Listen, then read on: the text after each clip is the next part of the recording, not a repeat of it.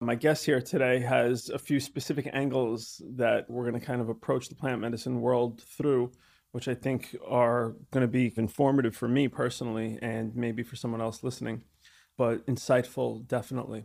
So, taking a step back, what got you into this weird world of plants and their healing properties? Hmm, so I was, I guess, around 21. Um, I would consider myself a bit of a spiritual window shopper at that point, dipping my toes in a whole number of forms of spirituality. I'd say I came from kind of a spiritually devoid Western background where not much importance or value was given to a spiritual mindset, a spiritual practice, and was seeking, at that point, anything, frankly. Um, I wasn't seeking out specifically plant medicine, but I was aware of its existence and open to it.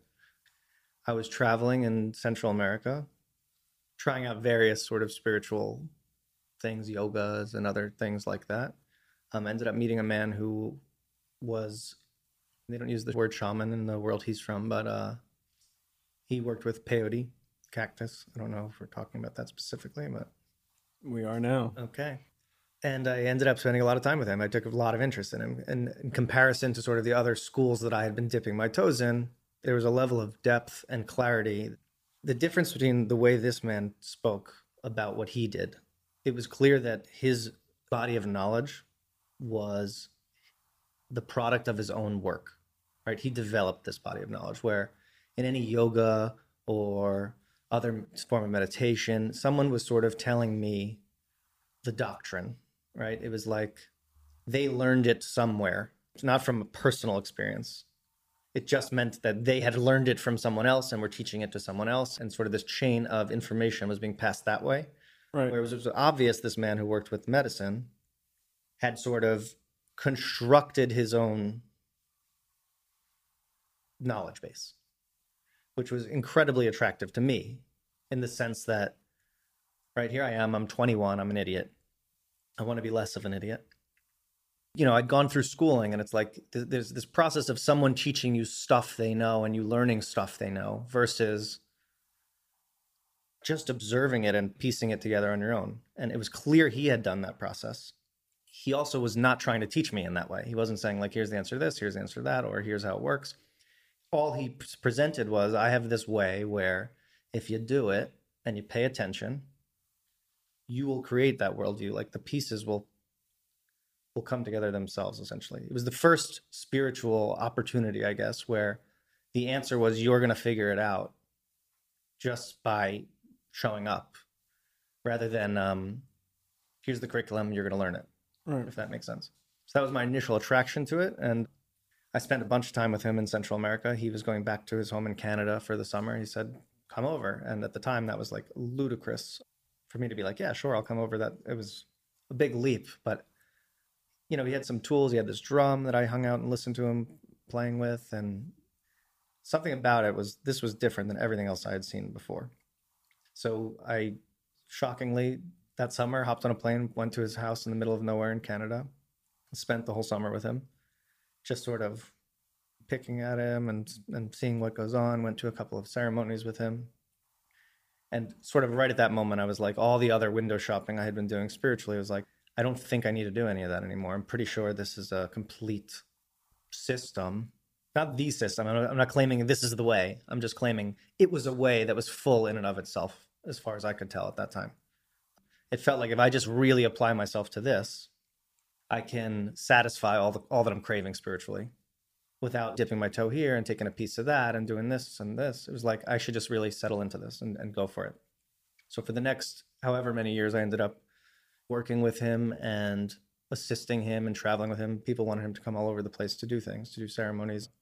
So I ended up sort of being his assistant and working with him and traveling with him and got to see tons of places, people, a new sense of like what is the condition of the human right you just see a whole bunch of people in that space you sort of get a sense of like where are we um, what are our strengths what are our weaknesses as a people i mean mm-hmm. and personally of course um, but that was it i kind of once i once i stumbled into that that was sort of the end of me exploring all the other things not that i had any uh, like yoga for example i went way into yoga before that i had no Not nothing negative to say about yoga, except that I just felt like this was the spiritual path I really wanted to dedicate myself to.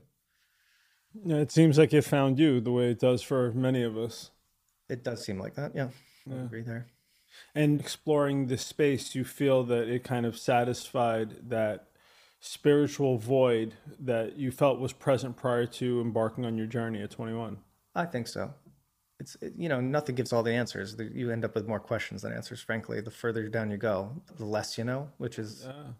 its own bizarre experience that you don't really think about at the outset. Um, but I do, I, I really did feel like it was clear that making a full dedication to a thing, in this case, was going to be more fruitful than taking a taste of everything, if that makes sense. Sure.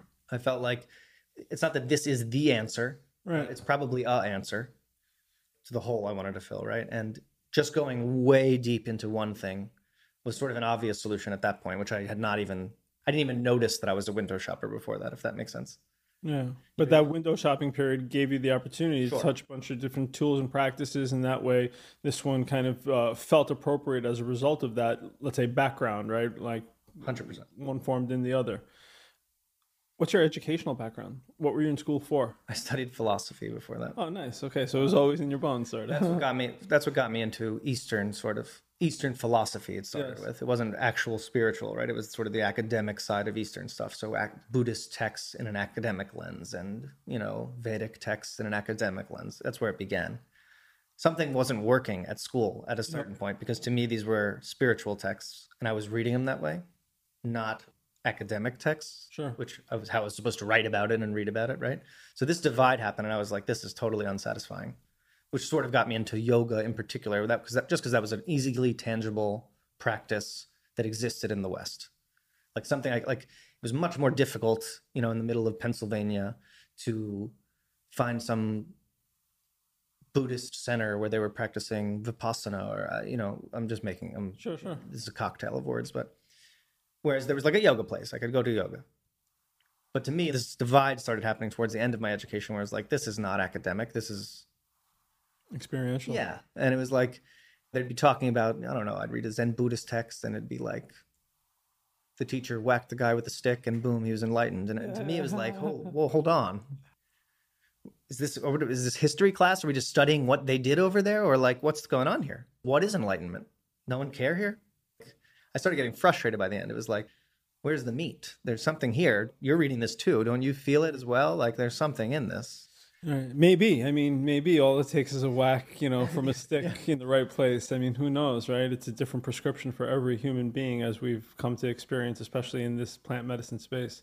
So, how did your experiences fill in your kind of educational background, meaning that, you know, that lack, that, that dissatisfaction? That um, comes part and parcel to accumulating knowledge, especially when it comes to kind of esoteric um, understandings or works, uh, philosophical concepts. Uh, we feel that again we could accumulate the knowledge, but ultimately it gives us, like you pointed out, you know, it gives us this history lesson, but it's kind of pointing the finger at something that transcends it something that's available to us given the right kind of mix of circumstances and environmental cues or whatever it is that there's something more to it. So these stories these concepts from yoga to philosophy it's all pointing the finger at something. It's not the thing right? But then you encountered the thing your thing. How did that influence that body of knowledge that had been accumulated prior to that point? Were you able to see it from a kind of new perspective? Did it fill in some of the blanks? Did it give you what you were looking for? I'm, not sure if this addresses specifically what you what you are asking, but I think it's worth clarifying that I would say the prior education was ultimately a giant hindrance in understanding what I was doing. A giant hindrance that needed deliberate effort and attention to to not fall victim to its Mm, its trappiness, for lack of a better word. It was a real trap that required significant attention and awareness of to get around, if that makes sense. it makes perfect sense. We have to learn to unlearn to relearn. It's a process. Um, Major trap. right. Um, so did you find yourself undoing that trap with Oh, the support of the kind of medicine and the work that you were doing? Totally. I mean, I was, I was, I would sit with this this guy and and ask academic questions, Right. and And he would probably help you unlearn the yeah, concepts surrounding the idea of even learning in the first place. Uh, frankly, he was even hesitant to try to unwind my academic intellectual side of it with words because of my tendency to intellectualize what he said. So his solution usually was eat more medicine. Right. When someone's caught in the mind, you don't want to meet them in the mind. You're The just answer was usually shut up, sit up, eat this. Haha, perfect. Usually his answer. Yeah. Um, and he was right. Because you get to a place where the story you wrote about the thing is so blatantly just the story you wrote about the thing Right. that you are embarrassed. It's embarrassing in the moment to look at the story you've written and see how silly and foolish and naive it was. But that's part of getting through it, right? It's like Right. you need to embarrass yourself. You think you know stuff because you studied it. It's embarrassing to go through. And it's sort of the only way to see how ludicrous it was that you thought you had an idea about something um, in sort of an intellectual sense. Right. Uh, That's so much of a challenge for so many uh, people, especially Westerners, because we have to kind of unwind the mental model that exists that has us creating the stories in the first place and has us approaching some of these, let's say, you know, concepts and belief systems in anything other than a linear, mechanical, mental way. And that has to go, right? Because that becomes, as you've identified, a massive hindrance along the way and it's very hard to tap into the space of feeling when you're so busy thinking about feeling. Mm-hmm. I noticed that within myself and with others you know how difficult it is to unwind some of these concepts and the depth of conditioning is just staggering once you start peeling back the layers. It's mind-blowing. It's like you don't even realize what's going on behind the scenes until you get to peek at some of those layers and programs. But I can say just on my own behalf, without plant medicine, I don't know if I ever would have or witness to some of what was going on back there. No, of course not. Part of the problem is it's celebrated in society, right? You can wave your educational accolades and just be clapped at for them for, the, for your entire life. Until I sat in front of the medicine, which held a mirror that was like brutally honest in a way that didn't give any credence to our societal standards. It just sticks a mirror in your face Right. and waits until you actually can see what's in the reflection because that's its own process. It's very Right. easy to look in the mirror and not even see what's actually there. That's uh, you know, people have a real skill at not actually seeing the thing, Yeah, it's a gift. it's being shown. it's a gift. And, and it's amazing our um, the resilience we have, frankly, to not see it. yeah, We're very good at at at not seeing what it is, and when you do see it, it's really embarrassing that you think you know stuff. It's such an embarrassing feeling when you realize how much you don't. right. but it really that if you can if you can let yourself be embarrassed by it you come at the other end in much better shape frankly. I don't have another way to say it. You just you're just much better off because it will humble you. I mean I, I, that's almost a universal experience in my I- i've never talked to anyone who hasn't been humbled that that goes to mm. ceremony that hasn't been slapped around once or twice to be like come on Oh yeah, early and often. I mean, I've that's met the anyone. Yeah. So you do get humbled whether you want to or not, but it, you got to see just because it shows it to you doesn't mean you'll see it, which is an ironic uh, conundrum, I guess.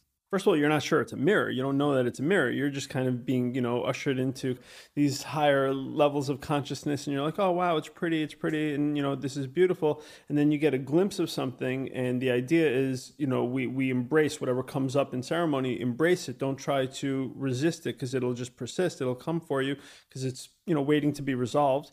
You made a deal to kind of come and take a look, and then when you get this little kind of glimmer of understanding that perhaps there's something there in that image in that experience in that mirror so to speak. You start kind of looking at it and you realize who you're looking at and what you're looking at and it's it's me and it's my stuff.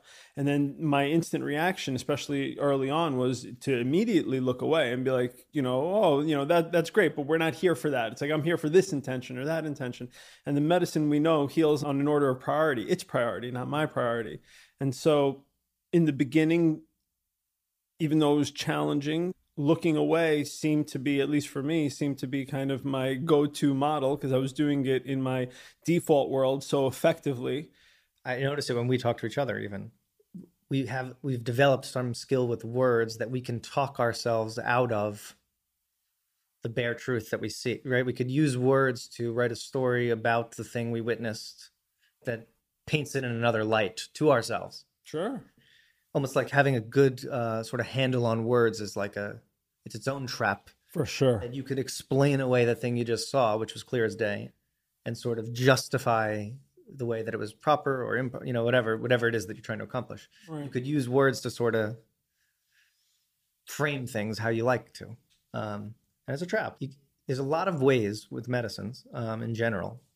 The medicines are inherently have this amazing capacity, and at the same time, just because you are using them all the time or sometimes or infrequently, however, you can still miss the thing that it's giving you you know? And and the harder you work you don't even realize i, I mean i didn't how hard i was working at not seeing the thing that was being shown.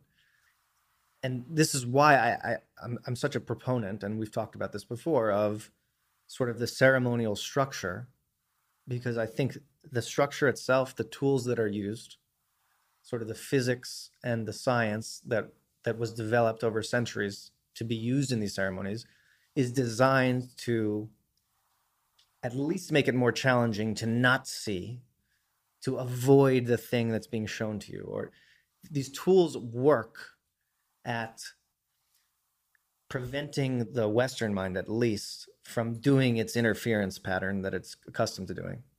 You can break the mind's ability to interfere with itself with some of the tools specifically, which is just as I said the other day, one of my concerns with the growing fascination in medicines that I don't think is being followed by an equal growing fascination in the tools and the ceremonies themselves.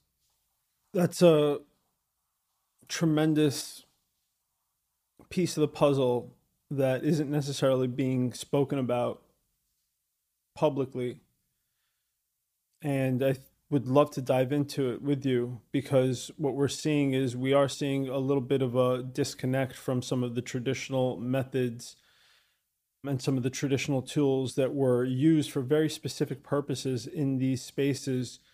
There's this disconnect as these medicines creep into the clinical application and research and the study of them.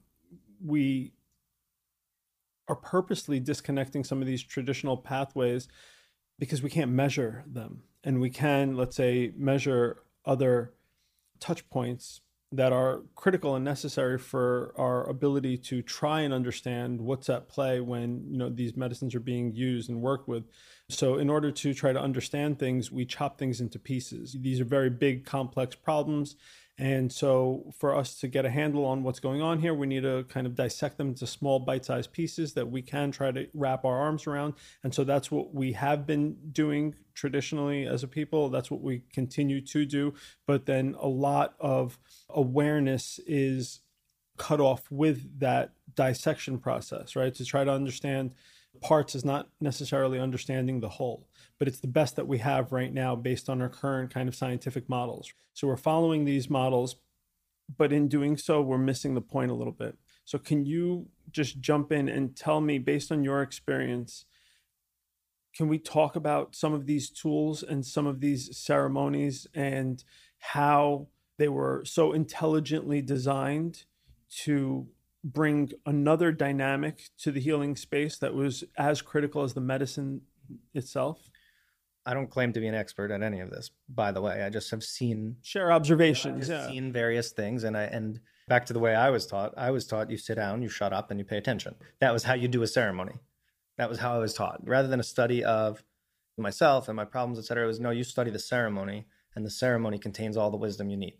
So you you sit down, you shut up, and pay attention to it, and come for a hundred years, and you'll you know you'll have a little bit of something. You'll come away with a little something. There's still more that you didn't get but at least you'll get something right? It was all built in. It was designed that if you just pay attention to the way it works you'll pick up a little tidbit every day. So sit down shut up pay attention. When i went to other ceremonies and other traditions where that wasn't necessarily the uh, the general way that people conduct themselves in there that was my habitual way of doing it right? So i'd go into some ayahuasca ceremony in Colombia, and I'd be sitting there shutting up, paying attention, and studying how are they working this space? What is their protocol for cleanliness in a ceremonial space? I think to me, one of the most important topics generally is entanglement. I think it's one of the most important from the background I come from. Let's talk about entanglement generally. The idea that a group of people are coming to a space and using these medicines, which are sort of expansive on our natural bandwidth. I often use the example of a dog whistle, which is like a whistle, the dog hears it, we don't, but there's obviously a real something occurring because you see the dog respond to it, right? To me, the medicine, one of the things it does is it expands the bandwidth on our senses on, on an everyday basis, right? So you hear a broader spectrum of sound, you see a broader spectrum of color, you feel a broader spectrum of energy, etc. When you do this with a group of people, there needs to be some protocol that people aren't entangling themselves with other people's stuff. The way the man that I used to spend time with, he would say, he, he had two sayings. He says, You need to, first of all, you need to know where you end and someone else begins. And he also said, Everything shits and everything eats, which means that sort of like, it's all heightened in a ceremonial space. We're intentionally heightening it, right? Because we could access stuff that we can't otherwise access. If you just extrapolate that idea, everything's shitting and everything's eating, right? just think of it outward flow and inward flow, right? Things are coming off of individuals. And this could be extremely physical form, like someone just vomits, or in much more subtle form, right? And everyone eats. So, you know, one of the ways that you think about this even is eye contact, right? Like eye contact is an eating and a shitting. Yes. I'll speak for myself. I come from Westworld where there, I had no sense of this. He used to call this multidimensional common sense. Hmm, cute. Which, if you just are eating medicine, it's so obvious that this is going on, but it's totally not common sense from the Western world. Right. It would never occur to me that um, if you're over there vomiting, me looking at it is sort of careless, multidimensional behavior. It kind of is, right? Why, why should I eat whatever you just, whatever that was, you want it out? Yes. Why am I going to eat it? Right and this is sort of multidimensional common sense is sort of our joke about it but it's it is common sense of course but it's not ingrained in a westerner like there's nothing in our sort of life there's nothing common sense about that in our everyday world but you get in a ceremonial space and you pay attention and you watch things it's such an obvious entanglement why am i going to take on any of what you just got out and in fact every single ceremony i've been to all over the world has a very particular way of dealing with that stuff right someone vomits there's a way it's dealt with in ceremonies in North America, there's a particular way. It's brought somewhere, it's buried a certain way, it's there's herbs put with it, it's out of sight. In Colombia, there's a way it's dealt with. Peru, they have a way of dealing with. Everyone has a way of dealing with this stuff without talking to each other. And the reason they all fall on the same conclusion, I think, the best of our knowledge, was that it was because it's multidimensional common sense. Of course, so to me, when I think of, I think the original question is, what tools do we need to be cautious about and really use? And, and it's just a perfect example to me is strangers, right? You can go to a ceremony with a stranger, you have no idea what they're carrying in their backpack. You don't know what they're about to spill in the space. Is there a protocol or a system, or even if there's no protocol, do at least the participants understand that everyone here's shitting and everyone here's eating? Can we not eat other people's stuff and can we not shit on people? for lack of a better way of saying it. I'm sorry for my crudeness. No, it's perfect. So, just an example is like it's very difficult when we don't have the common sense structure, right? I, I imagine sort of in you go back to ancient Peru and the Amazon, the stuff I'm talking about right now, right now, they'd think I'm a maniac in terms of the words I'm using, but it was completely ubiquitous in the society. Everyone sort of understood on a spiritual, energetic level that this type of exchange is occurring. There are cultures where there's just inherent caution. I've met indigenous people where they just never look you in the eyes. At first, I was offended. And then until it became clear, like, no, they're just extremely cautious about, they don't just eat anything. Right. There's a culture where there's a consciousness around eating and shitting. Our culture lacks that consciousness, right? I lacked it for sure. Yeah. So when it comes to ceremonial spaces where I hope knowingly we're, we're opening up and broadening the spectrum of what we're what our output and input is. I hope we at least know that, right? I think Westerners, it's even more important that the tools, whether we understand them or not, for avoiding entanglement, just as an example, keeping things clean.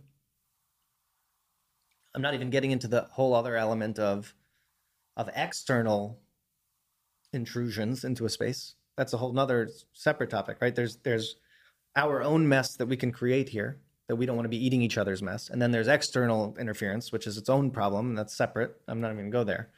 But because it's not common sense in our culture, it's really important that we have some guiding tools in a ceremonial space, I think, that give us a sense of, yeah, we do need to be cautious around how we entangle with one another, keeping everyone sort of clean.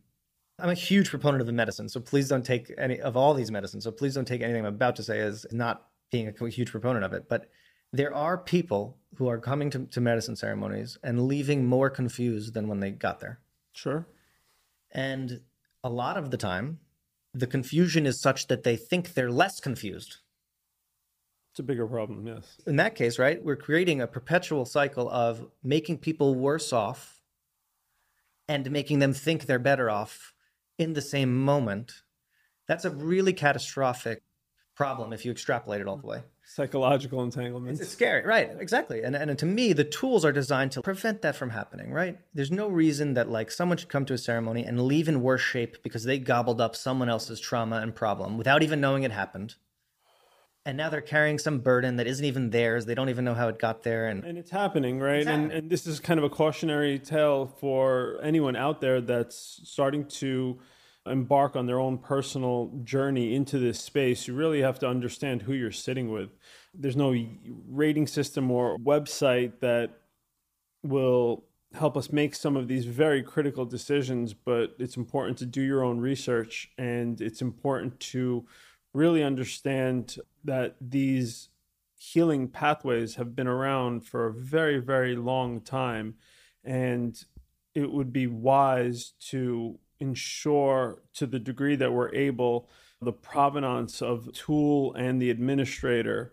Um, otherwise, what you have is you have a lot of people rushing into this space because they've felt, let's say, some of the healing potential within themselves and instantly want to bring it to their friends and family, as I did personally as well, but with, let's say, less restraint than may be required. And they end up making more of a mess as a result of their over eagerness or lack of training and guidance. And it's a challenge, but we are seeing the space kind of really blow up right now.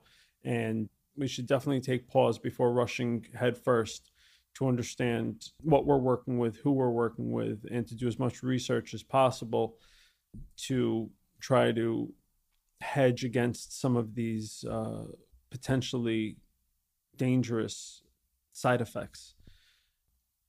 The side effects have less to do with the medicine and more to do with uh, who's who's providing them and how.